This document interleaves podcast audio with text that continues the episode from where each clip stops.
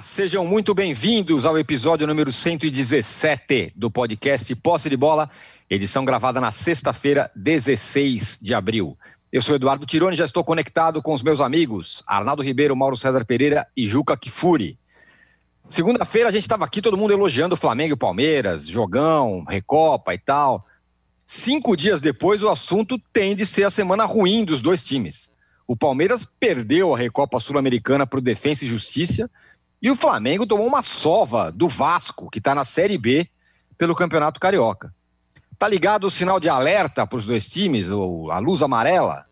O Abel Ferreira precisa entregar mais? O Rogério Ceni inventou na escalação? O que, que aconteceu? O Flamengo virou dependente do Arrascaeta, que não jogou ontem, por conta de uma história ainda meio mal contada, que o Mauro vai nos esclarecer. Esses serão os temas do nosso primeiro bloco de hoje. E o São Paulo, veja só, continua empolgando seus torcedores. Com o time reserva, venceu o Guarani, incorporou mais o elenco com a molecada da base e nessa sexta-feira tem, tem o abalado Palmeiras pela frente. O Corinthians tenta recuperar Luan, que deu uma entrevista importante aí no meio da semana. Ainda é possível que ele se recupere? Esses serão os temas do nosso segundo bloco. E acabou a era Renato Portaluppi. Após a eliminação pelo Independiente para o Independiente Del Valle na, na pré-Libertadores, o treinador saiu de cena do tricolor gaúcho. O futuro do Grêmio e o futuro do treinador serão os temas do nosso terceiro bloco. Um recado importante, você que assiste a gravação do podcast pelo YouTube, não deixe de se inscrever no canal do All Sport. E você que escuta o podcast na sua plataforma predileta, não deixe de seguir o Posse de Bola. Bom dia, boa tarde, boa noite a todos. Ô Juca, a gente elogiou aqui o grande jogo que o Flamengo e o Palmeiras fizeram no fim de semana. Baita jogo, não deveu nada para o Real Madrid e, e, e Barcelona. Aí no meio da semana, os dois vão lá e decepcionam demais, né? Qual luz amarela tá brilhando mais forte depois dessa semana maluca de Palmeiras e Flamengo, Juca? Bom dia, boa tarde, boa noite, âncora, amigos. Olha, você disse que uma semana que acabou ruim para os dois. Eu diria, para o Flamengo não acabou ruim, porque o que o Flamengo tinha de vencer na semana, considerando que domingo é o primeiro dia da semana, venceu, né, nos pênaltis, mas venceu uma Supercopa do Brasil brilhante pela partida que disputaram os dois em Brasília. Para o Palmeiras é que a semana acabou com um saldo muito negativo, porque deixou de ganhar duas taças que queria ganhar. A primeira é aquilo, o Palmeiras não perdeu, o Flamengo ganhou. Contra o Defensa y Justicia, certamente, o Palmeiras perdeu. E o Palmeiras mostrou, contra o Defensa y Justicia, aquilo que o Abel Ferreira tinha dito na entrevista coletiva dele depois do jogo contra o Flamengo. As pessoas precisam entender que o Palmeiras joga de acordo com cada jogo, com cada adversário.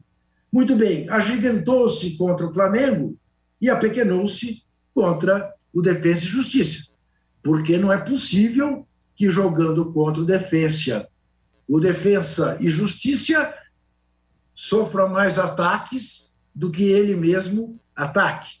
É o estilo Abel Ferreira. E aí sim, eu acendo uma luz amarela. Para o Flamengo, eu não sei. Eu, isso aí, aliás, gostaria, gostaria não, eu virei o Mauro a esse respeito. Nós dizemos, e acho que temos razão ao dizer, que campeonato estadual é para testes. O Rogério fez um teste ontem, no primeiro tempo. Deu-se muito mal. E quando tentou, é, enfim, jogar como o Flamengo vinha jogando, era um pouco tarde, estava dois a zero. E o Vasco soube se aproveitar muito bem dessa vantagem. Claro que o Arrascaeta faz uma falta monumental. O João Gomes é um belo jogador, mas não pode ser substituto de Arrascaeta, pelo menos por enquanto. Agora, a luz que se acende no Flamengo, que é, claro, uma mera especulação, é exatamente o fato do Renato Portaluppi estar à disposição, que é um velho sonho rubro-negro. Vai que o Flamengo perde do velho Sarso na quarta-feira. diante da insatisfação de boa parte da torcida do Flamengo com o Rogério, mesmo depois de ter vencido a Supercopa, como venceu. Mas ainda assim, criticado por setores da torcida, que não admitiram o fato de ir para os pênaltis com o Palmeiras, que é uma revelação de arrogância e de ignorância. Porque, é, por que não ir para os pênaltis com o Palmeiras? Dado o elenco do Palmeiras, não o estilo de jogo do Palmeiras. Então, acho que acabou sendo uma semana nesse aspecto, né? Que, ao mesmo tempo que permite que você use todos os chavões, não conte com os ovos antes da galinha, é, ninguém morre de véspera, só o peru, ou o futebol é uma caixinha de surpresas, mas o fato é que foi uma semana realmente muito rica, né? Se você considerar ainda o que você não mencionou, a derrota do Atlético Mineiro para o Cruzeiro. Esperávamos uma goleada e o Cruzeiro da Série B ganhou do Galo. O Vasco mete três a zero, toma um gol já nos acréscimos é, do Flamengo no Maracanã. Então, é bom todo mundo se acautelar, porque não tem realmente, ninguém ganha jogo antes de jogar, principalmente quando são clássicos, né? Mas eu não vejo que o Flamengo tenha subestimado o Vasco.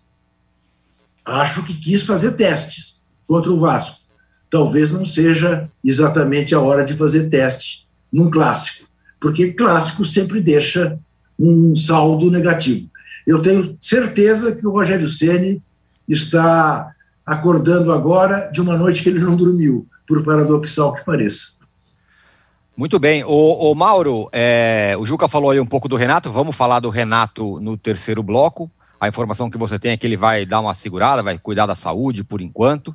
Mas a minha pergunta, que tem a ver um pouco com isso, é, é, depois do jogo de ontem, embora tenha sido só um jogo, e apesar de ter sido um clássico, e um clássico sempre machuca que com, é, com uma derrota, o Rogério, você entende que ele volta algumas casas atrás na sua relação com a torcida, depois daquele primeiro tempo meio bagunçado, que ele, que ele tentou mudar algumas coisas? Ou você acha que daqui a pouco passa, quarta-feira que vem tá tudo certo? Essa, essa relação volta a ficar um pouquinho estremecida ou não? Bem, com parte da mídia e com parte da torcida, o Rogério nunca vai sair daquela primeira casinha do jogo, né? Ele pode jogar o dado, tirar seis, volta seis, seis, seis, seis, que ele não vai sair do lugar. É, dava porque pouca a, raiva, é isso, quando você era criança, tirava lá o um, nosso. Isso, vai voltar sempre, né? Sempre pro início. Ele não vai sair dali. É, porque há uma, uma vontade muito grande de muitas pessoas de ter razão. Então eu quero ter razão, né? É, é, ontem, o, ontem foi ao ar na minha entrevista com o presidente do Inter, o Alessandro Barcelos, um dividido aqui no U O L, e eu perguntei para ele sobre o trabalho do Inter com o Miguel Ángel Ramírez, né? E o Gustavo Grossi, contratou executivos e tal. E tá, montou uma estrutura profissional. E o discurso é trabalhar no longo prazo, cortar é, despesas, aumentar receitas. É o único caminho para um clube de futebol se organizar. Não existe outro. O outro é você depender de alguém. Alguém colocar dinheiro do próprio bolso, né? E você passar a depender desse, desse mecenas ou coisa parecida, né? O Internacional está tentando se organizar. Eu perguntei para ele, ó, já perdeu um Grenal, como vai ser se perder outro Grenal? Ele diz que vai dar respaldo ao técnico, e eu acho que é o certo. E a gente sempre fala aqui, quase todos nós, a maioria, a maioria de nós aqui à distância, quando acontece um Grenal, como já aconteceu com o técnico Eduardo Cudê, o Renato sobreviveu muito graças ao Grenal, né, no Grêmio. Uhum. Aí ganha, ganha, ganha, o time está sempre vencendo os Grenais. Aí depois dos outros jogos, deixa muitos, muitas vezes a desejar, e esse time que perde o Grenal lidera o Brasileiro, era o caso. O Cudê liderava uhum. o Brasileiro, mas não ganhava o Grenal. E o, Inter, o Grêmio estava lá atrás naquele momento. Não, mas ele não ganha do Grenal. E a gente sempre fala o quê? Olha, perder o Grenal é barra, é pesada, é difícil, mas peraí, você não pode colocar tudo em cima do Grenal, senão não há trabalho que resista. Porque é uma situação muito circunstancial, um jogo, você pode perder, acontece, e é o clássico, e o clássico, o clássico sempre se respeita, coisa que o Flamengo ontem não fez. O Flamengo ontem debochou do clássico, tá? O Flamengo ontem esnobou o clássico, e o clássico se respeita, em qualquer lugar do mundo, qualquer clássico, pode ser Milan é, e Inter, pode ser Torino e Juventus, né? O Torino se apequenou, a Juventus continua gigantesca, se não respeitar, vai perder pro Torino, funciona assim. Né? Então não importa que o Vasco está na segunda divisão e tudo mais, o Vasco joga é o, jo- é o jogo. Veja a situação do Vasco da Gama. Dificilmente se classificará no Carioca para a fase decisiva. Tem a Série B para começar.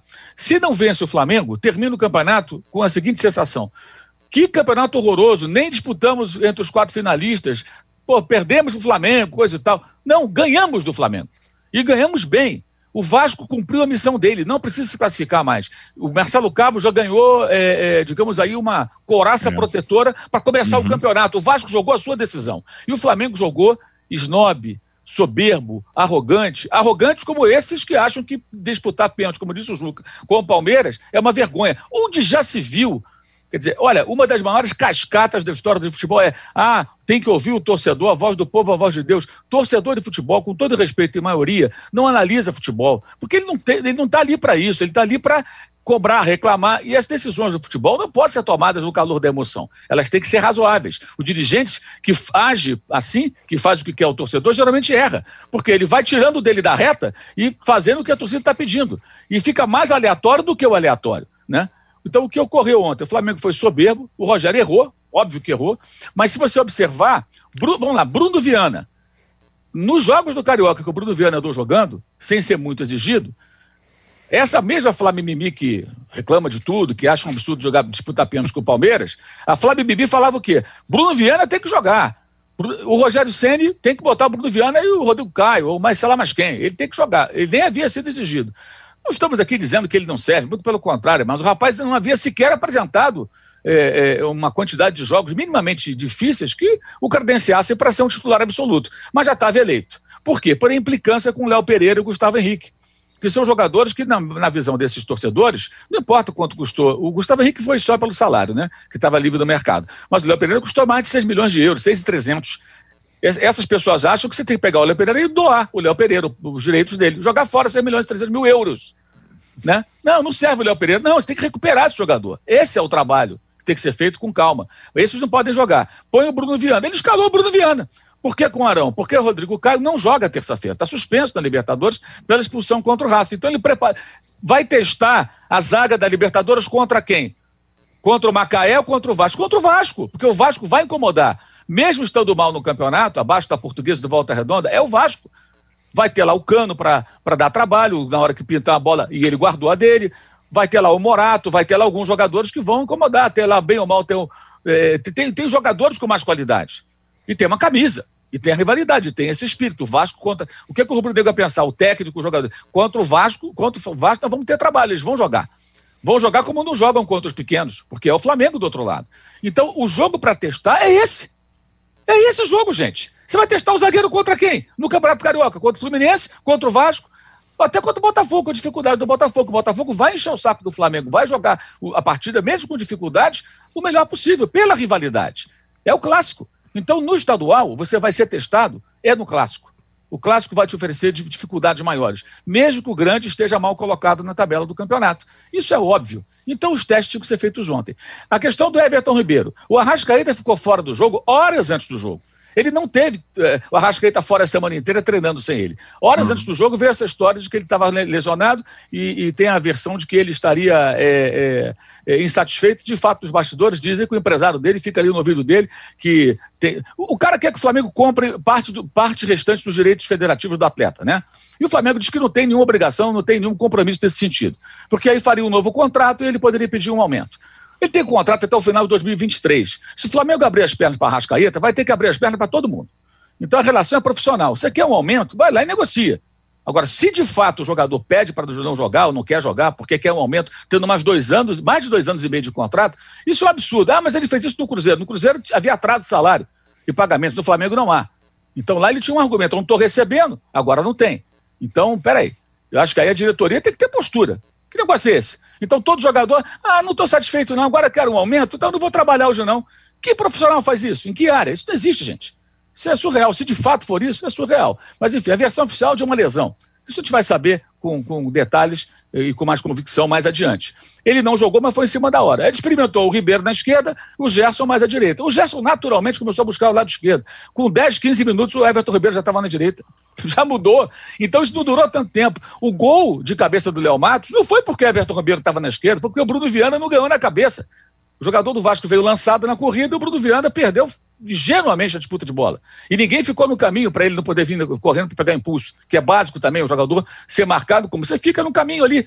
Você congestiona bloqueia. A passagem do jogador, bloqueia, e ele é. veio na corrida e ganhou na cabeça. Então, erro coletivo e erro individual. Tem o, tem o erro do Ceni, claro que tem, ele que monta a defesa, claro que ele tem culpa ali também. Ele e os jogadores, né? O segundo gol, outra vez as costas do Bruno Viana. De novo, o problema é que a culpa do Ceni também, dele e dos jogadores. A defesa não está funcionando ainda. Mas você vai ser testado e perceber isso nesse tipo de jogo. Mas o mais importante ontem, para mim, do ponto de vista rubro-negro, mais, o pior, foi a postura do time. E eu até escrevi isso no meu blog, o, o, aos vinte minutos, vinte e um, quando houve a paralisação ali para hidratação, aquela coisa que tem mesmo, jogo sendo noturno, né? Mas param, né, aos vinte minutos. O microfone é, ambiente captou a seguinte frase do da Gabigol, ao final da orientação do treinador ali para os jogadores, para os demais jogadores. Ainda faltam uns vinte minutos, numa calma que parecia assim, olha, naturalmente vai acontecer. Ainda falta vinte minutos para o primeiro tempo. Sim, mas o Flamengo estava jogando muito mal e continuou sendo indolente. O Vasco jogou o jogo dele. O Vasco no primeiro tempo, a dificuldade era tão grande que o Vasco não conseguia sair da pressão do Flamengo trocando três passes. A bola era simplesmente jogada para longe. E o Flamengo recuperava a bola, iniciava outro ataque e nada acontecia. Parecia Flamengo e Ceará, que o Flamengo perdeu também no Maracanã. Voltou, como disse o Tironi, muitas casas. Voltou para aquele estágio do Flamengo e Ceará. Depois o time jogou muito melhor outras partidas, tanto que ganhou, ganhou o Brasileiro. Agora, essa coisa de Renato Gaúcho é, é coisa de torcedor, gente, que só vê jogo do Flamengo. Ah, o cara fala, ah, ele é rubro-negro, só vê o Flamengo. Ele não tem ideia do que está sendo o Grêmio com o Renato. Então, beleza. Manda embora o técnico que foi campeão brasileiro, contrata o técnico eliminado pelo Independente Del Valle. Façam isso. Não vejo a menor possibilidade disso acontecer no curto prazo. Acho que a, essa derrota até pode ter um aspecto positivo. Ela, ela é vergonhosa, como foi vergonhosa do Atlético, né? Para o, como foi vergonhoso também o Palmeiras jogar pior com o Defensa y Justicia, dois jogos e perder essa Recopa. Os três foram vergonhosos, o Atlético, o Flamengo e o Palmeiras, né? Agora, ninguém fala em demissão do Cuca, ninguém fala em demissão de Abel Ferreira.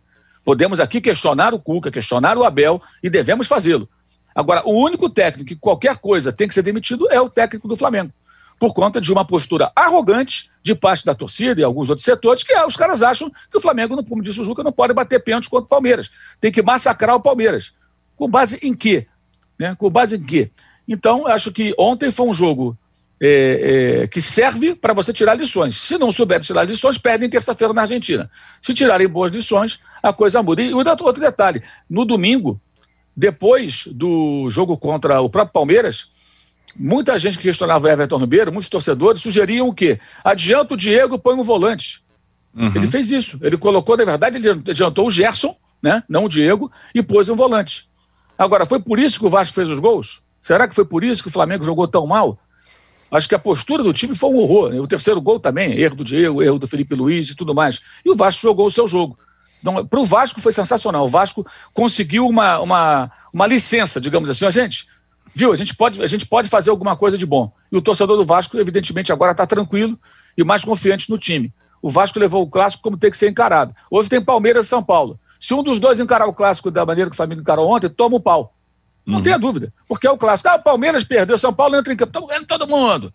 Palmeiras perdeu aí pro Defensa y Justicia, não sei o que e tal. Se jogar como jogou o Flamengo, perde o jogo. Não tenha dúvida que perde o jogo, porque o clássico se joga e se respeita. E o Flamengo não respeitou o clássico, o que é inadmissível para uma, uma equipe com tantos jogadores experientes. É, ou é isso, Arnaldo. É, no caso do Palmeiras, que perdeu aí do Defensa y Justicia no meio da semana, depois de ter perdido na, nos pênaltis pro Palmeiras, pro Flamengo. Bom, o, o, o Abel já ganhou duas taças no Palmeiras, né? Libertadores, Copa do Brasil, que é coisa muito grande. Agora, se você dá uma espremida ali, o número de bons jogos não é tão grande. Eu queria te perguntar isso. E queria te perguntar uma outra coisa, Arnaldo, é, que resvala no que o Mauro falou, sobre criticar, sobre elogiar e tudo mais. É, não é uma questão de... de, de É, é, reprovar o trabalho de um ou de outro. Mas tanto o Abel quanto o Rogério, eles já estão há algum tempo para serem avaliados é, no, nos, nos seus cargos, né?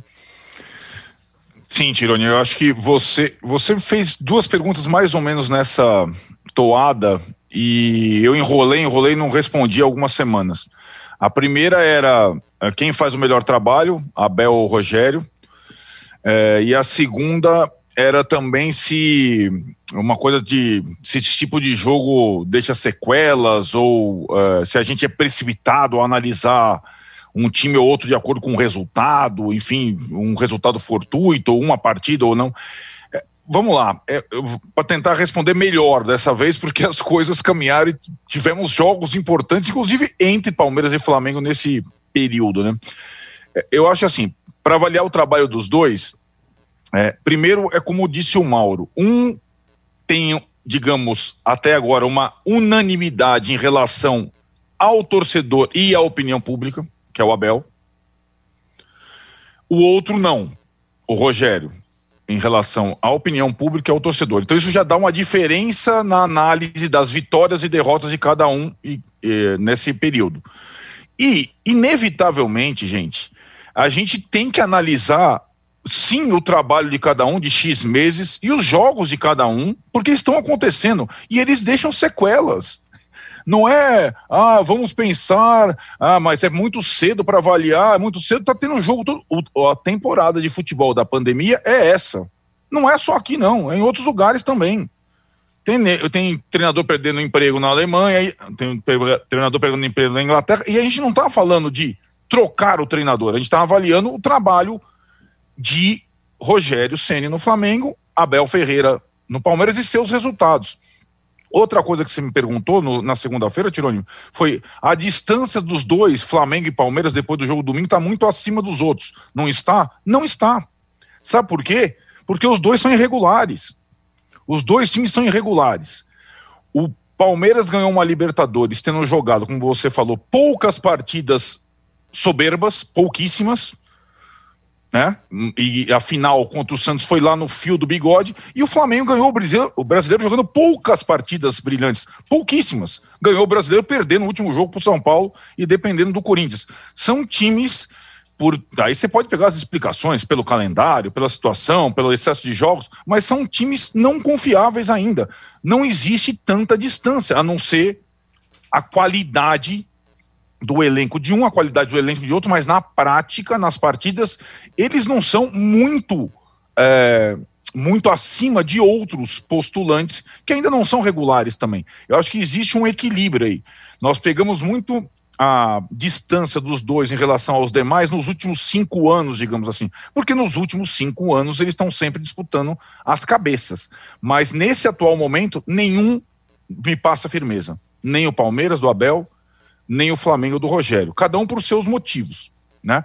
Acho que em relação ao Palmeiras, que foi a sua última pergunta agora, é, eu vejo é, quando a boa parte da mídia que cobre o Palmeiras, ou boa parte do torcedor do Palmeiras que fala que esses campeonatos, essas taças são irrelevantes, as disputas, mais ou menos como falavam em relação ao Mundial, é cascata. Elas deixam feridas essas três derrotas do Palmeiras no Mundial, na Supercopa e na Recopa, deixam sequela assim. Sabe qual que é o resultado dessas três derrotas atualmente, Tironi? Existe a conclusão de que o Palmeiras precisa contratar jogadores acima da média, que o Palmeiras não tem jogadores acima da média, o Palmeiras vai ao mercado. Ah, não vai... Vai ao mercado. Já está aumentando proposta para jogador da Liga Norte-Americana, já está considerando a volta do Dudu, porque a conclusão é o Palmeiras não tem jogador que desequilibre jogos. Que o Flamengo tem e poucos têm, né? Então o Palmeiras vai mudar porque perdeu. E assim é o futebol.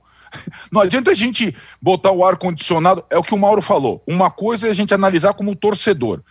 A outra coisa é a gente perder de vista o que o entorno do futebol, incluindo o torcedor, provoca num time de futebol. E as derrotas provocam mudanças. Provocaram no Grêmio, vão provocar no Palmeiras, e normalmente as mudanças não são, não naturalmente ou não necessariamente, troca de treinador. O Palmeiras vai contratar, porque perdeu. Porque perdeu do Tigres, porque perdeu do Flamengo, porque perdeu do Defensa y Justicia. E sem jogar bem. Só jogou bem o segundo tempo contra o Flamengo. Dá para contar nos dedos, nos dedos as partidas boas do Palmeiras, do Abel e do Flamengo, do Rogério Ceni. Nos dedos. Então são times que ainda precisam muita coisa. E como foi mais derrotado, como o Juca falou, do que o Flamengo, o Palmeiras vai mudar antes. até porque o Flamengo não tem uma questão, aí que tá, eu acho que essa é a diferença em relação aos personagens, principal diferença, em relação aos personagens Abel e Rogério. O Flamengo não vai chegar, putz, eu preciso contratar um jogador acima da média. Não existe essa possibilidade pela questão financeira e porque o Flamengo já tem jogadores acima da média.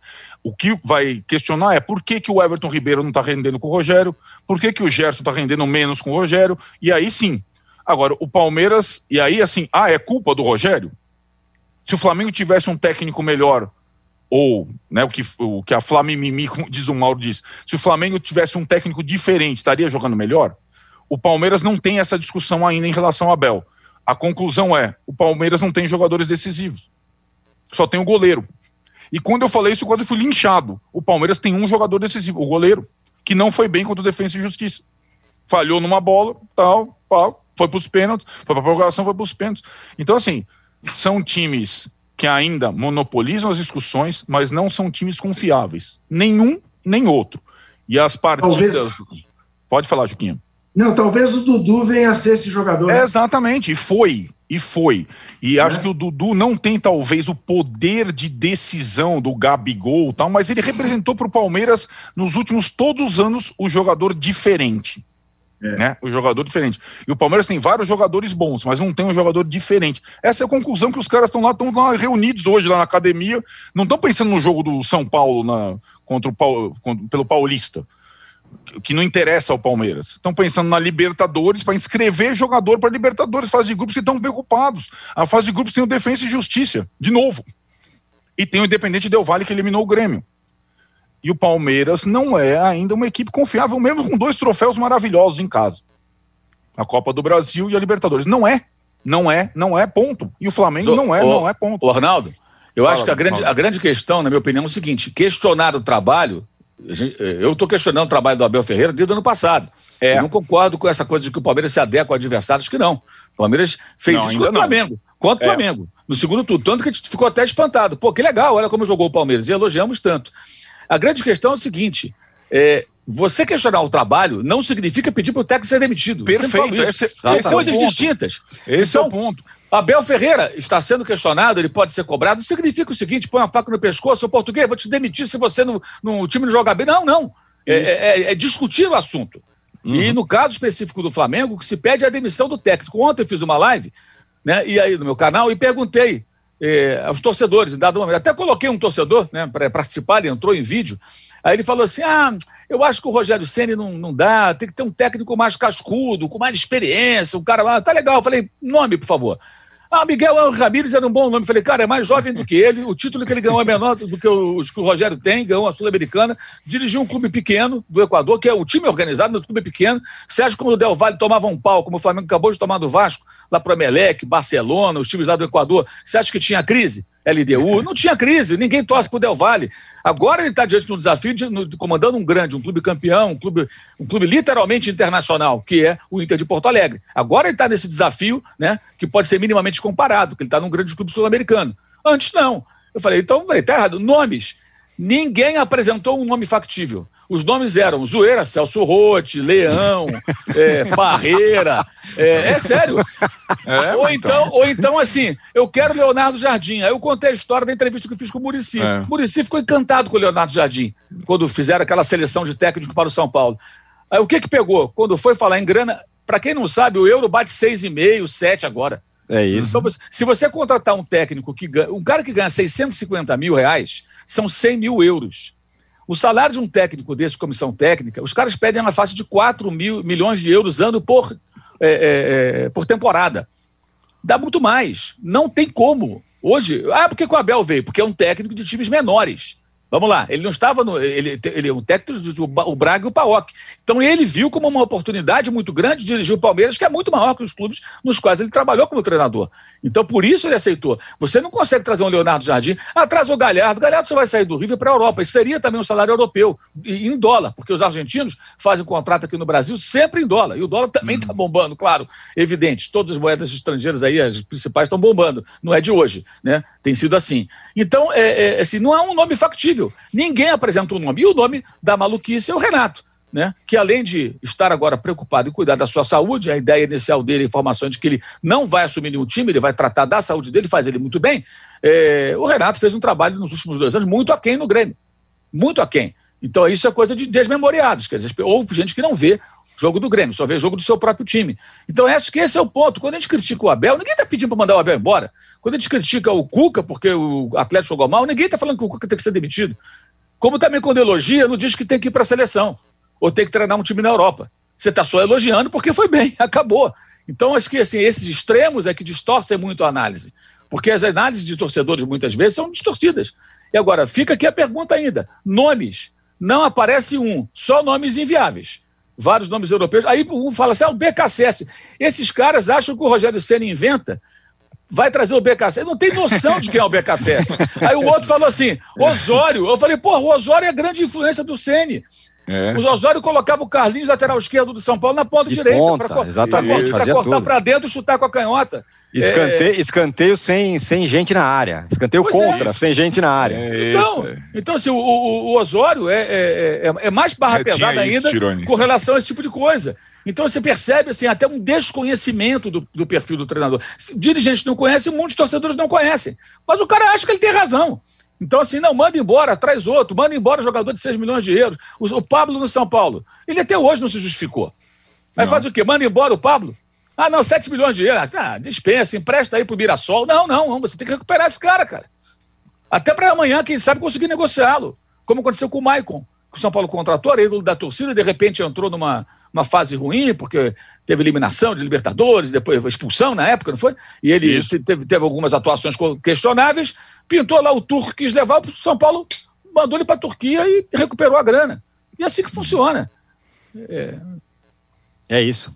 Ô, ô Juca, o, isso que o Arnaldo falou e que o Mauro falou também, pega a carona para falar é, agora do Vasco. É, se da mesma forma que a gente, o Vasco, o Flamengo vai lá e perde de três a zero, a gente pega e olha o trabalho do Ceni, o Abel não convence em alguns jogos, a gente olha o trabalho do Abel, é, uma vitória de três a um num clássico, com, quando o seu time é, é da Série B, tá machucado, não ganhava do Flamengo há trezentos anos, e aí você vai lá e ganha uma vitória com autoridade, isso também dá uma, é, é, dá uma, uma moral para a temporada que vem aí do Vasco, né? Que vai ser sofrida, vai ser dura, mas você ganhar do Flamengo, você ganha alguns pontos, né? Fala do Marcelo Cabo, mas fala do time também. Então, Âncora, é verdade. Agora, também, e é desagradável você relativizar uma vitória do tamanho como foi a vitória que o Vasco teve ontem, contra o maior rival e contra o melhor time do país, e dizer, mas calma, Vascaíno, calma.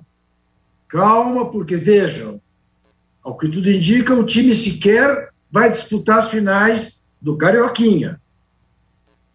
O campeonato da Série B é mais complicado ainda. Vai encontrar gramados em péssimas condições. E o jogo de ontem, por mais que o Flamengo tenha errado, foi um jogo excepcional. Como foi excepcional, para pegar lá atrás, a vitória do Palmeiras contra o River Plate em Buenos Aires. Foi um jogo em que o Vasco mostrou uma eficácia impressionante, impressionante. Cada vez que o Vasco desceu, fez gol ou quase fez gol. E isso não vai acontecer sempre. Então, não dá para tirar uma conclusão. É evidente que ganhou oxigênio. Aquilo que o Mauro disse. O Vascaíno hoje fala... A nossa parte no Carioquinha fizemos. Ganhar do Flamengo. Convenhamos, é pouco para o Vasco. Estamos falando do Clube de Regatas Vasco da Gama.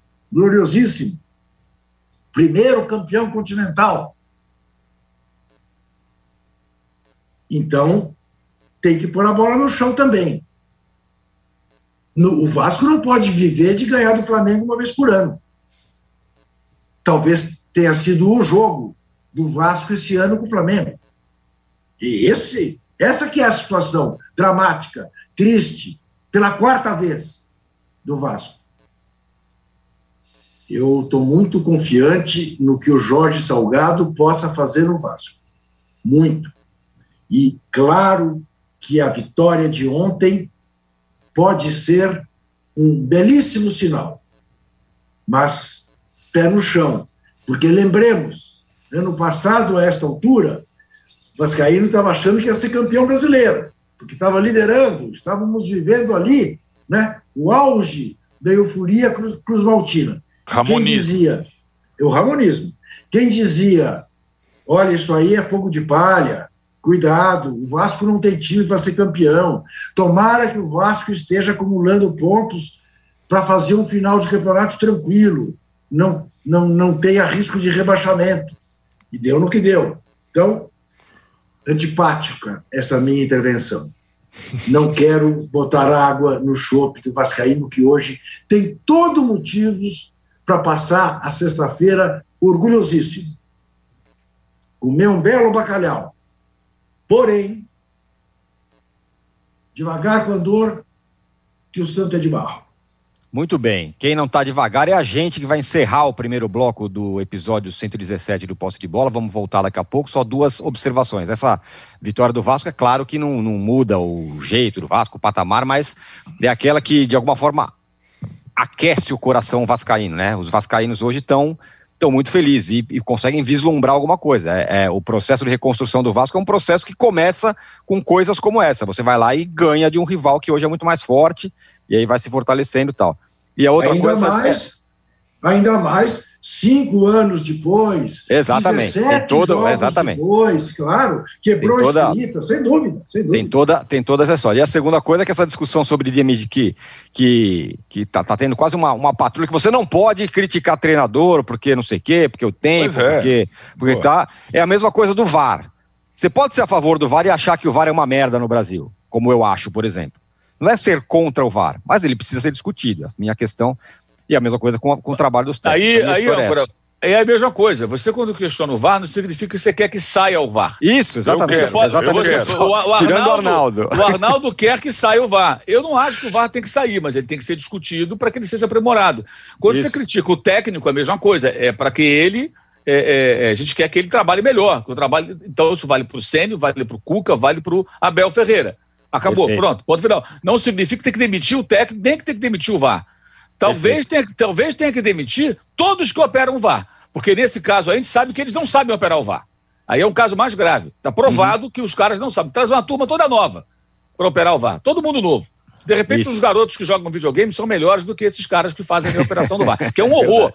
Porque o problema do V A R está muito mais no ser humano do que no equipamento. Né? Os caras são muito ruins, né? E a chefia do V A R, que sempre pode ser questionada, não, não... porque a chefia do V A R não é. se manifesta. Aliás, a...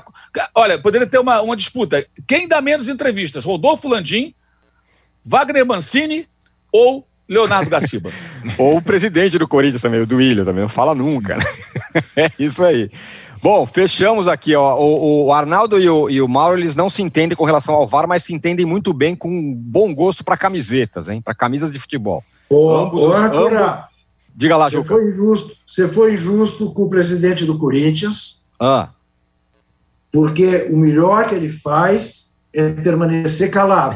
Porque quando fala, como falou para a Folha, diz que o André Sanches foi o maior presidente da história do Corinthians. Teve isso. Teve então isso. É melhor ele não falar mesmo. Voltamos em trinta segundos para falar do São Paulo, empolgante, enfrenta o Palmeiras nessa sexta-feira, e do Corinthians. Já voltamos. Baixo Clero é o podcast de política do U O L. Toda semana eu, Carla Bigato, converso com os comentaristas Maria Carolina Trevisan e Diogo Schelp sobre temas que dominam a pauta política brasileira. Você pode ouvir o Baixo Clero e outros programas do U O L em u o l ponto com ponto b r barra podcasts, no YouTube e também nas principais plataformas de distribuição de podcasts.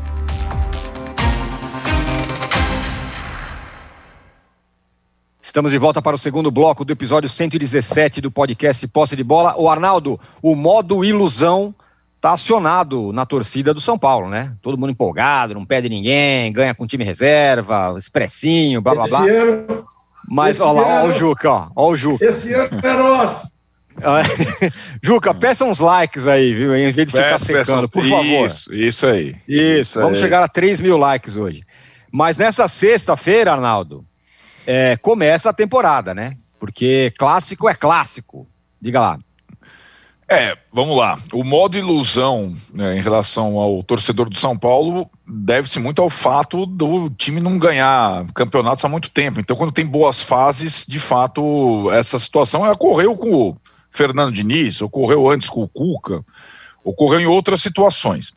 Eu acho que a temporada do Crespo, que se inicia muito bem mesmo, acho que desde a escolha, isso eu estou falando antes da bola começar a rolar.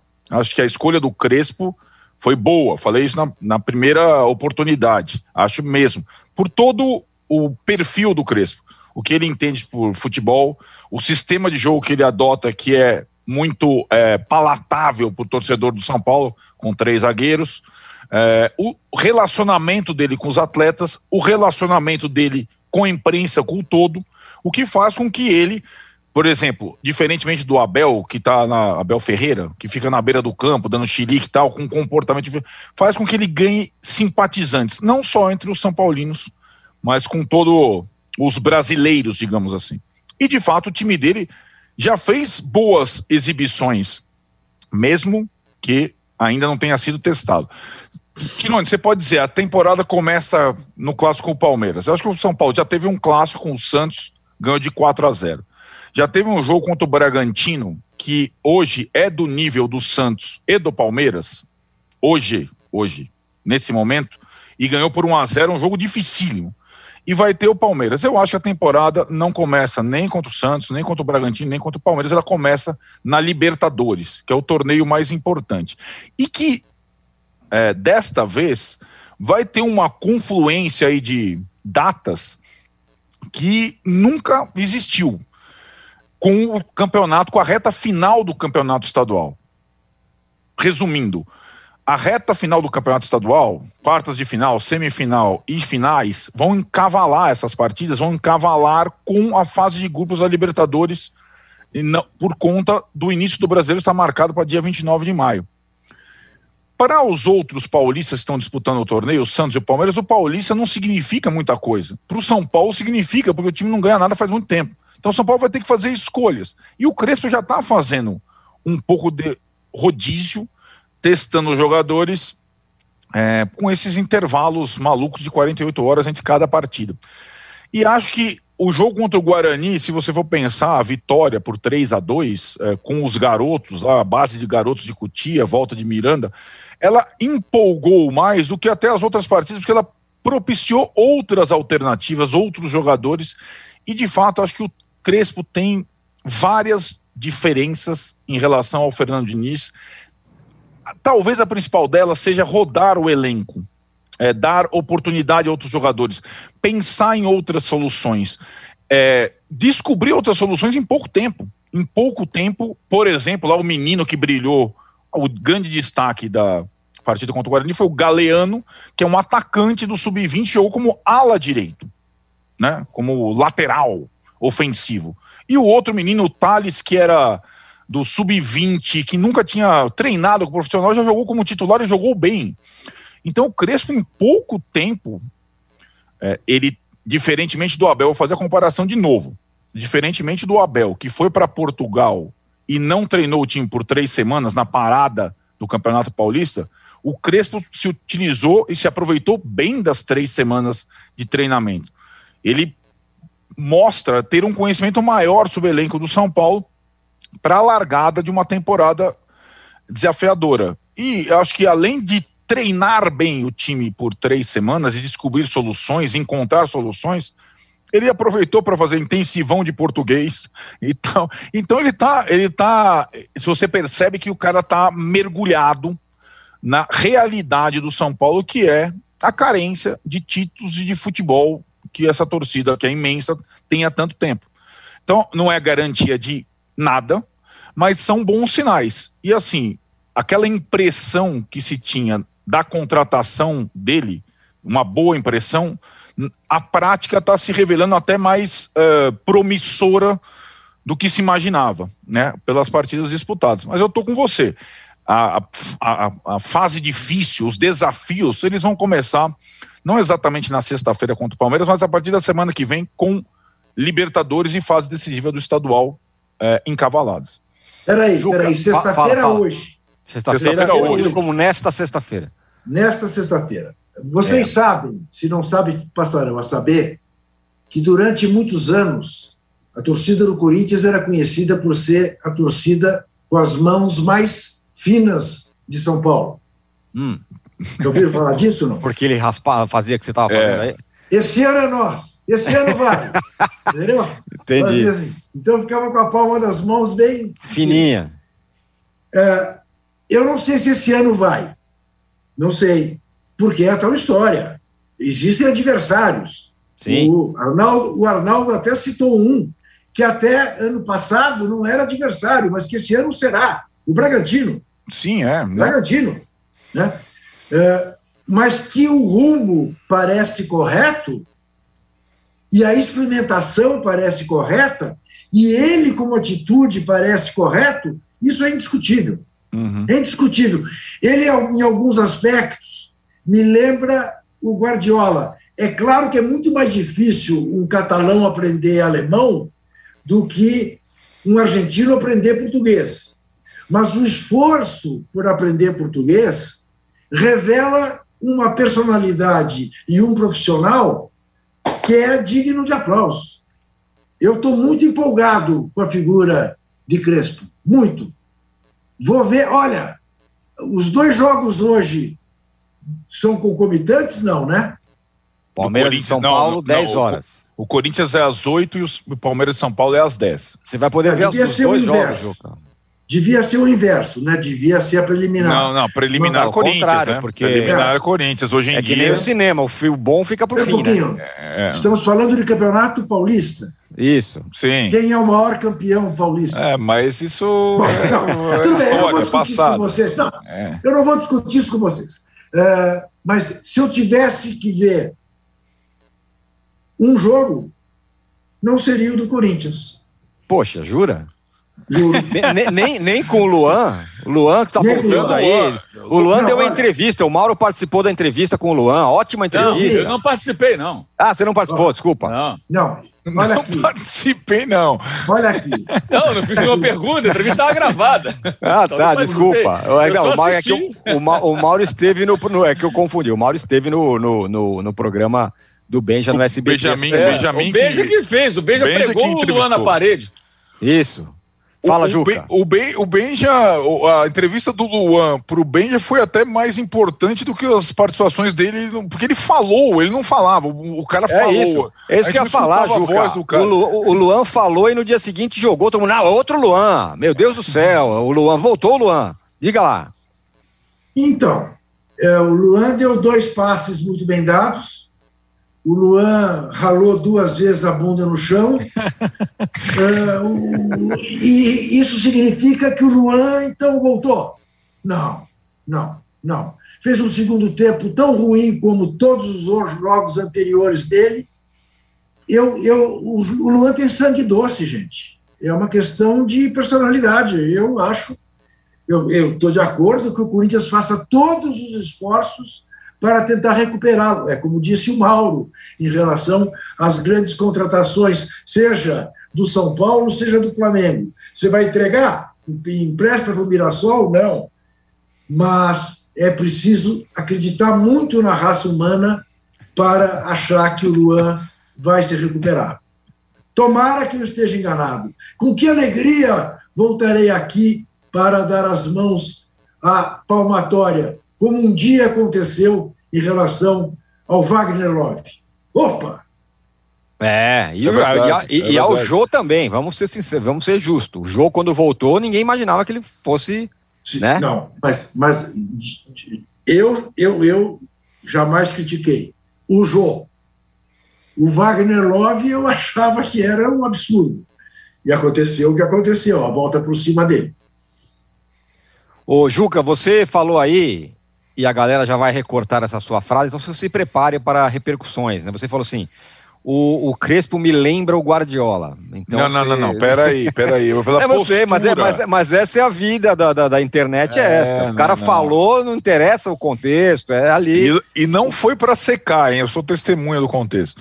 É. O... o...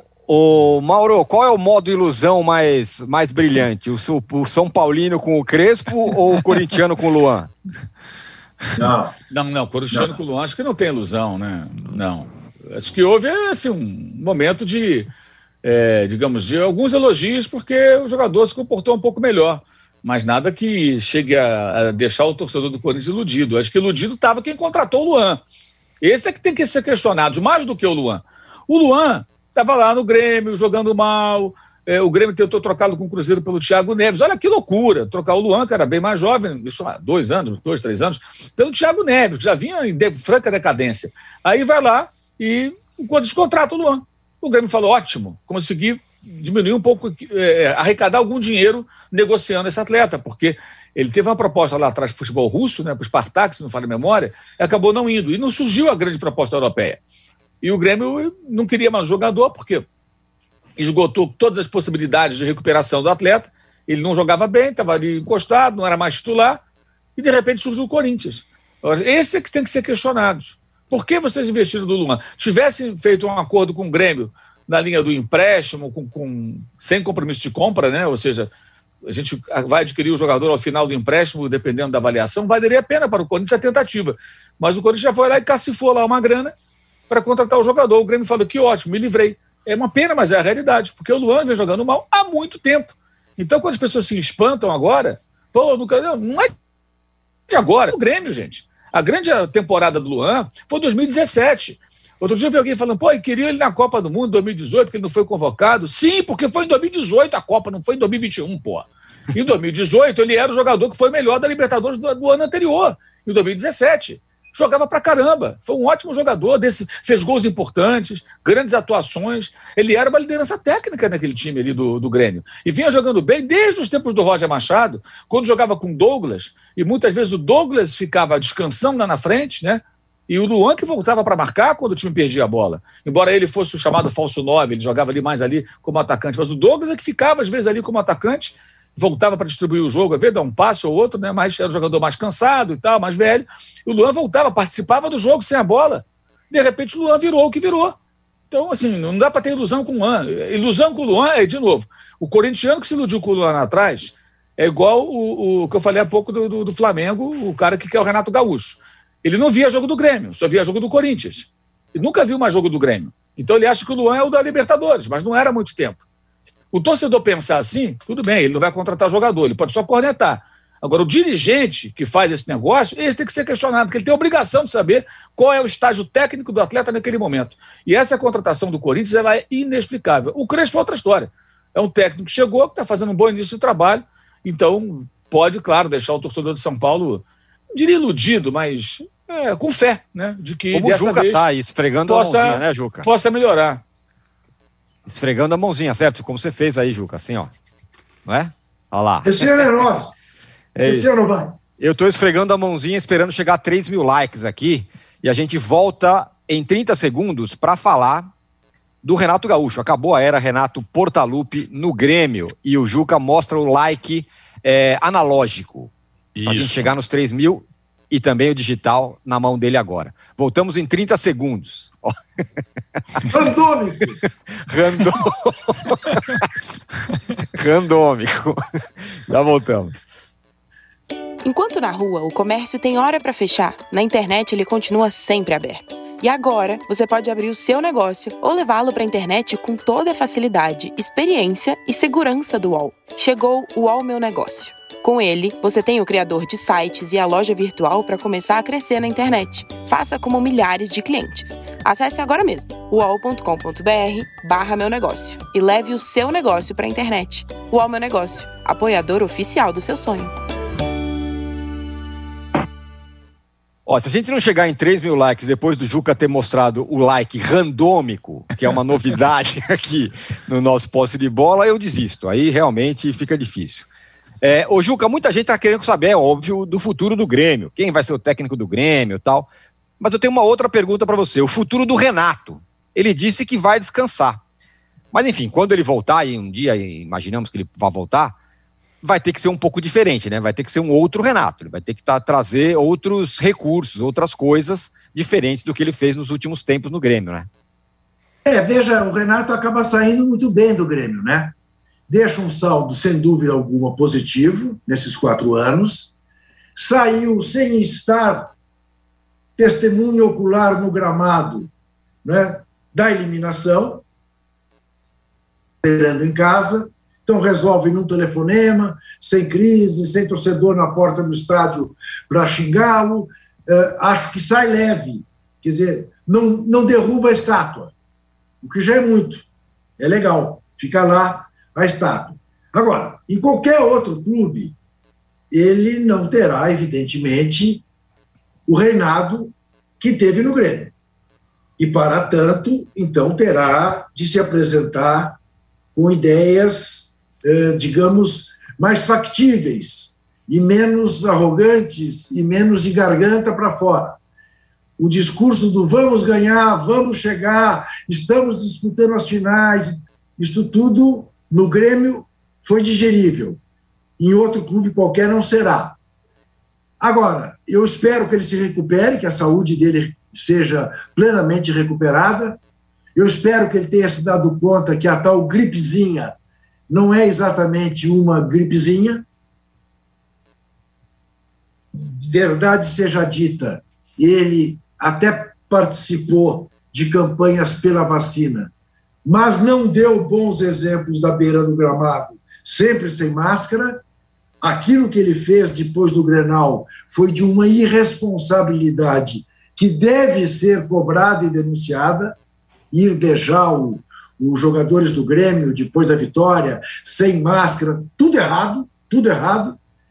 Enfim, eu diria o seguinte, como poderia dizer ao Neymar, olha, Renato, está na hora de amadurecer, chega de molecagem, né? Ele já evoluiu nos últimos tempos para cá, mas nos penúltimos tempos para cá, nos últimos tempos ele teve uma recaída, e está na hora dele ser o Renato Portaluppi, deixar de ser o Renato Gaúcho. Do Neymar são outros quinhentos. Dois testes muito bem ultrapassados contra o Bayern Munique. Uma entrevista final em que ele repetiu o Renato Portaluppi, aliás, Renato Gaúcho, a história da mulher. Do... Realmente, foi eu mesmo, quase foi, desisto. Citou mesmo. Citou uma coisa. Exatamente. É impressionante. É, é impressionante. Eu, eu fiquei um pouco... É... Em relação à posse de bola, né? É, eu fiquei um pouco espantado com a notícia que veio ontem, que na verdade teve uma piora no quadro de saúde do Renato, por Sim. conta da Covid, com parte do, do pulmão comprometido. Pulmão comprometido. Né? Aquele, pois é, aquele negócio que, que, que já passou aquele negócio, ah, se passar a primeira semana tá tudo bem, já não é mais não. assim. É, são outras, é outra coisa que tá acontecendo agora. Agora, o Arnaldo, o... mesmo dizendo que, o, que vai descansar, eu acho que o Renato tem que descansar mesmo para cuidar da saúde, o Renato, no mercado, vira sombra para todo mundo, né? Ainda mais com essa história do, do brasileiro que não pode demitir treinador e tal, né?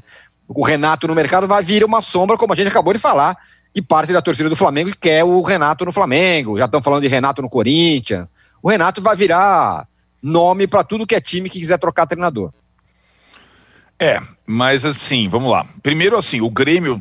É, o, nesses últimos dias, nessas últimas horas, é, parece já ter escolhido o sucessor, que seria o Thiago Nunes, tá? Por detalhes, numa escolha bem diferente, né, Tironi? Um técnico Sim. que saiu, é um recomeço para o Thiago Nunes, seria uma grande chance para o Thiago Nunes, é, e o Grêmio não apostando numa grife, né? Num, ou nem num técnico estrangeiro, como foi o caso do Internacional, né?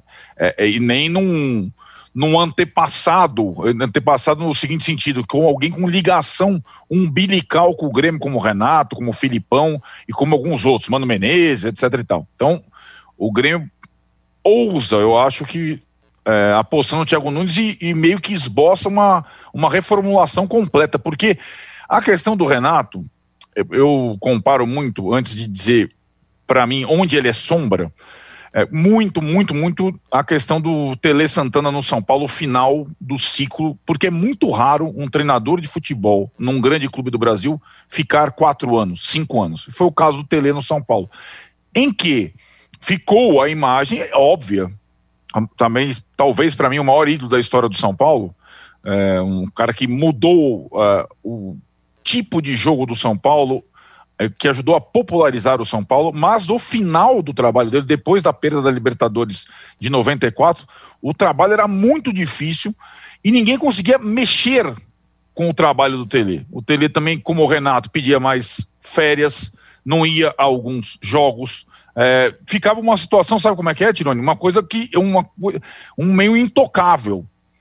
E no, no pior momento do trabalho, o Telê veio adoecer. É curioso, porque o Renato veio adoecer, só que o Telê teve um problema de isquemia e não pôde mais trabalhar. O Renato teve um problema com a Covid e vai cuidar da saúde. Então, até tem essa semelhança médica ainda no final do... do trabalho de um e de outro, depois de um ciclo muito longo. O que eu acho, depois do trabalho, foi o melhor trabalho da história do Renato, foi o melhor trabalho da história do Telê lá atrás, embora o Telê tenha feito muito mais do que o Renato, é, na seleção brasileira, no Palmeiras, no Atlético, no próprio Grêmio. O Telê foi campeão, né? Foi campeão em setenta e sete e tudo mais. Então, eu acho que o, o Renato, que já trabalhou em vários outros clubes, É, continuando a carreira, e eu imagino que ele vai continuar, ele não vai mais, é, na minha opinião, mesmo tendo saído com um pouco de desgaste do seu clube tão querido, não vai mais topar qualquer trabalho, qualquer time, em qualquer circunstância. Então, assim, o, hoje, para você é, imaginar o Renato em algum clube, no Inter ele nunca vai trabalhar, certo? Então você descarta um. Em São Paulo é uma coisa complexa, porque a relação dele com São Paulo, você mesmo falou, Tironi, a relação dele com São Paulo, é, é, durante a carreira de jogador foi muito difícil, ele chegou até a vestir a camisa, ou mostrar a camisa do São Paulo, e não veio jogar no São Paulo, flertou com o Corinthians mil vezes e não foi jogar no Corinthians. Então ele pisou em São Paulo algumas vezes para dirigir os clubes dele no, no canto. Ele tem dois lares, Rio de Janeiro e Porto Alegre. Mas no Rio de Janeiro hoje, o, o Fluminense, em que ele fez história, fez gol com, de barriga e tudo mais, o, o Flamengo, que sempre o Juca falou no início do podcast, que é uma sombra, mas já foi muito maior, né? Antes daquele confronto Flamengo e Grêmio que deixou sequelas na Libertadores, o Botafogo e o Vasco não me parecem, neste momento, mais opções para o Renato. Talvez fora Rio e Porto Alegre, e Porto Alegre já não é mais uma possibilidade, talvez, talvez, Belo Horizonte, onde ele já jogou nos dois grandes e fez coisas, sobretudo no Cruzeiro ele foi muito importante, mas o Cruzeiro está na Série B agora. O Atlético, que sondou o Renato após a saída do Sampaoli, me parece ser uma opção caso a questão com o Cuca não é, evolua bem. Porque o Atlético tem um elenco cheio de casca grossa, cheio de jogador uh, uh, com temperamento difícil, cheio, um elenco que é um desafio para o Cuca, que não costuma se dar bem com esse tipo de elenco. O Atlético, se eu for pensar, o Atlético, caso o plano A, Cuca, não dê certo, me parece, como já sondou o Renato, ser uma opção para a continuidade de carreira, sei lá, para o início do Brasileiro, se as coisas não derem certo. Mas o Cuca tem aí o início da Libertadores para fincar o pé lá. Então não vejo muito, sabe, Tironi, destino imediato para o Renato com essa circunstância toda. Ô Mauro, é, bom, primeiro só mais um esclarecimento. A camisa do Arnaldo e do, do, do Mauro, as duas são da Escócia, não tem camisa do Japão, a camisa é da Escócia. Não, que isso. Dos dois, cada um de anos diferentes. O Arnaldo deve ser de noventa, por aí, noventa e quatro talvez, e do Mauro um pouco mais nova. As duas O Arnaldo é um uísque um pouco mais envelhecido. Isso, né? Isso, isso doze isso. anos. Gola. É, isso, é. É, isso, exatamente. É. A minha é dois mil e vinte. Olha lá, dois mil e vinte. Nossa, é, a minha. É, aí é, é a zerada. É, é, é do Robertson. Aqui, ó. Ó, ó, camisa três. Aqui, alto nível. As, du as duas lindas, inclusive. Mauro, quem vai ter, você acha que vai ter mais, é, vamos dizer, dificuldade para se acertar? O Grêmio, na procura por um novo técnico, que parece que vai ser o Thiago Nunes, ou o Renato no seu próximo destino aí? Primeiro, eu estava ouvindo uma mensagem que eu é, entrei em contato com uma pessoa próxima ao Renato para tentar confirmar essa questão, né? Estava até lendo a matéria aqui do Zero Hora. É, eles dizem aqui, escreveram que teria ficado comprometido em trinta por cento, quer dizer, isso, eu, eu, eu, essa pessoa com quem eu falei disse que conversou com o Renato ontem e o Renato não confirmou essa informação. Ele teve, sim, algumas consequências aí e tal, né, da, da, da Covid, mas não sei se chegou a ser tão grave assim. Eu acho que é importante pontuar isso, uhum. porque Bom. às vezes rola aí uma, uma, uma notícia um pouco... um pouco torta, né? Aqui, ó. É, o, o texto aqui fala o seguinte, ó. Segundo uma fonte consultada para a reportagem, no dia mais crítico do coronavírus, teria sofrido trinta por cento de comprometimento do, dos pulmões. E a informação que eu obtive agora é que ele vai até fazer um teste P C R hoje, né? Que se der negativo e tal, é porque ele já se livrou do vírus. Enfim, mas, mas o Renato não deve voltar a treinar nesse momento porque ele quer cuidar disso, evidentemente, né? Vai resolver essa questão. Eu acho que daqui a pouco as pessoas vão esquecer que o Renato não fez um bom trabalho. Eles esqueceram. Parte dos torcedores do Flamengo nem sabiam que o Renato tinha sido eliminado. Aí ele não estava na beira do campo, mas foi o auxiliar dele. Ele é o técnico, né? Tem gente que torce do Flamengo que, que acha que o Grêmio vai jogar Libertadores semana que vem. Vai não. Vai jogar Sul-Americana. Vai jogar Sul-Americana. Então os caras acham que o Renato ainda é o campeão da Libertadores. Não é. É o Palmeiras do Abel. Isso foi em dois mil e dezessete. Né? Aliás, depois disso, o Renato... Não... Ontem um escreveu para mim aqui, Renato é copeiro. Eu falei, sim, muito copeiro. Né? Ano passado perdeu para o Santos, daquela maneira. No outro ano perdeu para o Flamengo, daquela maneira. Foi eliminado para o Atlético Paranaense. Perdeu, afinal, os dois jogos para o time do Abel Ferreira, o Palmeiras. Né? No outro ano também não foi eliminado pelo River Plate na Libertadores, aquele gol no final. Com aquele Bressão, o zagueiro que ele fez questão, pôs a mão na bola, o V A R mostrou, o River fez o gol e se classificou para a decisão. E foi campeão, né, em dois mil e dezoito. Enfim, tem sido muito copeiro o Renato. Não é verdade. O Renato não tem sido copeiro coisíssima nenhuma. Ganhou foi o Campeonato Gaúcho, que também tem lá confronto eliminatório. Mas daqui a pouco o pessoal esquece e vai haver, evidentemente, uma, até, talvez até uma corrida pelo Renato, pode acontecer. É, acho que ele não vai ter dificuldade de se encaixar no mercado em algum tempo. Não, não. Mas o, o Thiago Nunes também, eu acho que as pessoas esquecem. Para mim, ele foi uma grande decepção no passado. A, a passagem dele pelo Corinthians foi um negócio assim, absolutamente medonho. E isso está bem vivo na minha memória. E, e, e a relação com os jogadores parecia muito confusa. A dificuldade de lidar na gestão. Aliás, vou voltar rapidamente aqui. Há quem diga que o Ceni tem que gritar com os jogadores. Se você gritar e der esporro no elenco do Flamengo, os caras vão te jantar, irmão. Não sejam ingênuos. Você não pega um elenco de jogador cascudo e trata na base da porrada. Ah, que o J J gritava, tudo é outro departamento. O time vinha mal, né? Não vinha bem, saiu o Abel Braga. O, não, o cara não, chegou... era, não era ainda o Flamengo campeão de tudo, né? O, exato, é. o, cara, o cara chegou com muita moral, o time começou a arrancar. Os jogadores falavam, ah, ele dá bronca na gente, mas nós estamos percebendo, estamos jogando melhor. Eu acho até que um segundo ano de Jorge Jesus no Flamengo seria muito, muito acidentado por conta do temperamento dele e os jogadores já campeões, aí muda. Peraí, que negócio é esse? Eu sou campeão, cara. Dá esporro em mim aqui toda hora, não estou aqui para isso, não. Ô, Mauro, isso muda. Você tem... Mauro, você tem toda a razão. O Gabigol ficou maior que ele. Quando ele chegou, o Gabigol era menor. Sim, isso. É claro. O, o Gabigol não tinha os números que tinha. Ah, mas foi com ele. Não importa, é o jogador. Sim. Isso, isso é muito complicado. Isso é muito complicado. Então você tem que ter habilidade na gestão. Saber cobrar, saber lidar. Ah, vira refém. Qualquer técnico seria refém desses jogadores hoje. A não ser que tivesse um Guardiola, um Mourinho, um cara é, de nome internacional muito pesado, como o J J era naquele momento para aquele elenco. Então, é, é, o Thiago Nunes, pelo que eu me lembro, né, até conversando com colegas que acompanham mais o Corinthians e cobrem o Corinthians, é, não, não foi bem. Ele não conseguiu lidar bem. As entrevistas eram muito desastre, um desastre muitas vezes, porque o time não andava. Então, ele teria uma nova chance no Grêmio de recomeçar. Mas ele tem que tirar lições da passagem fracassada dele no Corinthians. E a, a época, inclusive, que o Luan, que a gente falou agora, a contratação inexplicável, foi feita, ele era o técnico.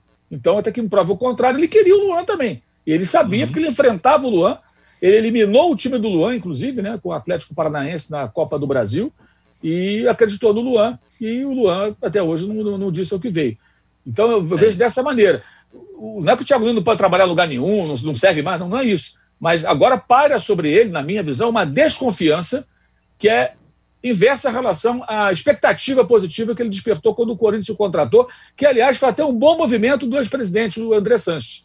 Quando Sem ele falou, dúvida. Eu vou contratar um cara que está treinando um time que foi campeão da Copa do Brasil, da Sul-Americana, com um elenco mais barato que o do Corinthians, que ele vai fazer um trabalho aqui, e não funcionou. Ali eu acho Sem que não é dúvida. culpa do André Sanches, ali é culpa do técnico. Sem dúvida. Estou né? de pleno acordo de novo. Estou né? de pleno acordo de novo. De é novo, isso. criticamos o André Sanches por uma série de coisas, mas é ali ele buscou um técnico que é era um técnico que estava em alta. E o cara não era um, era um objeto de desejo de todos os clubes que não tinham um técnico ideal. Exatamente. Agora, revelou-se provinciano, né, Mauro? Provinciano é, é. a ponto de querer chegar no Corinthians e fazer regulamento de comportamento para jogador. Relógio aí, de aí não entendeu a diferença entre o Atlético Paranaense e o Corinthians. E com os jogadores do Corinthians que ganharam é, um monte de coisa nos últimos anos. Né, o Corinthians que... tem esses jogadores. Tem, Isso, claro. O exatamente. Corinthians tem remanescentes dos grandes Isso. títulos ainda e claro. tem jogadores ali que são jogadores é. cascudos. Mesmo tendo sido campeões agora, esses caras têm história. Você não chega para o Fagner, para o Cássio, de repente, e fala dentro, claro. dentro do Corinthians o que você quer. Porque os caras têm é. história lá dentro.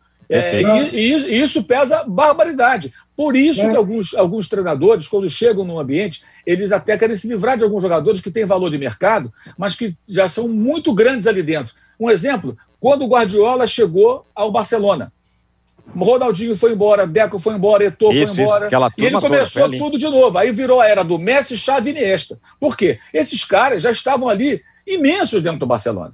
E o Guardiola não era o Guardiola. O Guardiola era o time do time B, era o técnico do time B. O Guardiola não era o que ele virou depois. Então tem isso. E o contrário acontece no Mourinho, aliás, naquele, é, é, naquele, naquela série lá do, do, do, do, do Tottenham, né? É, é, é muito claro isso. Com todo o declínio do Mourinho na carreira, ele chega no Tottenham, o que os jogadores respeitam, como ele fala de cima para baixo com os caras, e todo mundo ouve. O único que discute com ele é o lateral esquerdo, Rose, que tem um diálogo sensacional com o Mourinho na hora que ele fala: ah, você não tá jogando bem, não sei o quê. Pô, você me escala uma vez por mês, quer que eu jogue bem, pô? E aí é, não tem condição. E aí, quando eu jogo mal, você tira, não me dá uma segunda chance, não tem ritmo de jogo, eu não jogo, pô, peraí. E é sensacional, porque aí, lógico, ele vai punir o Cássio do Arnaldo depois, ele não fica no Tottenham. Mas isso. ele encarou os outros... Figura.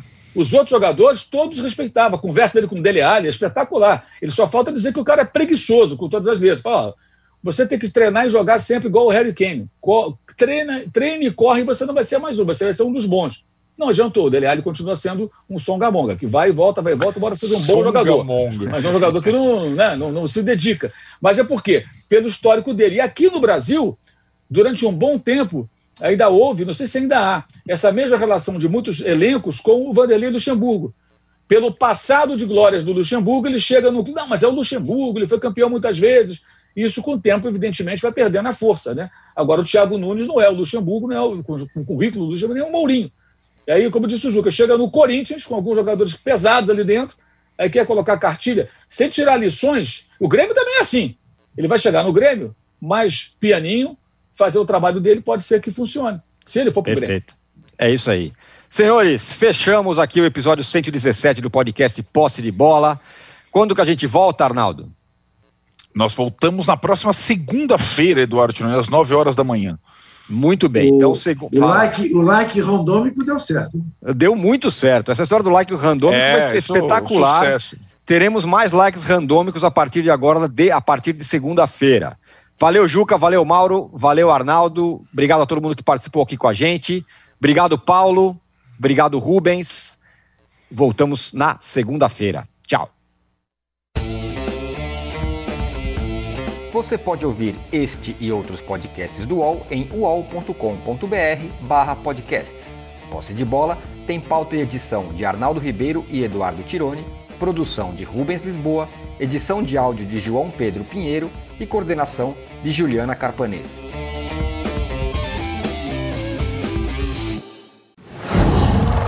Uau.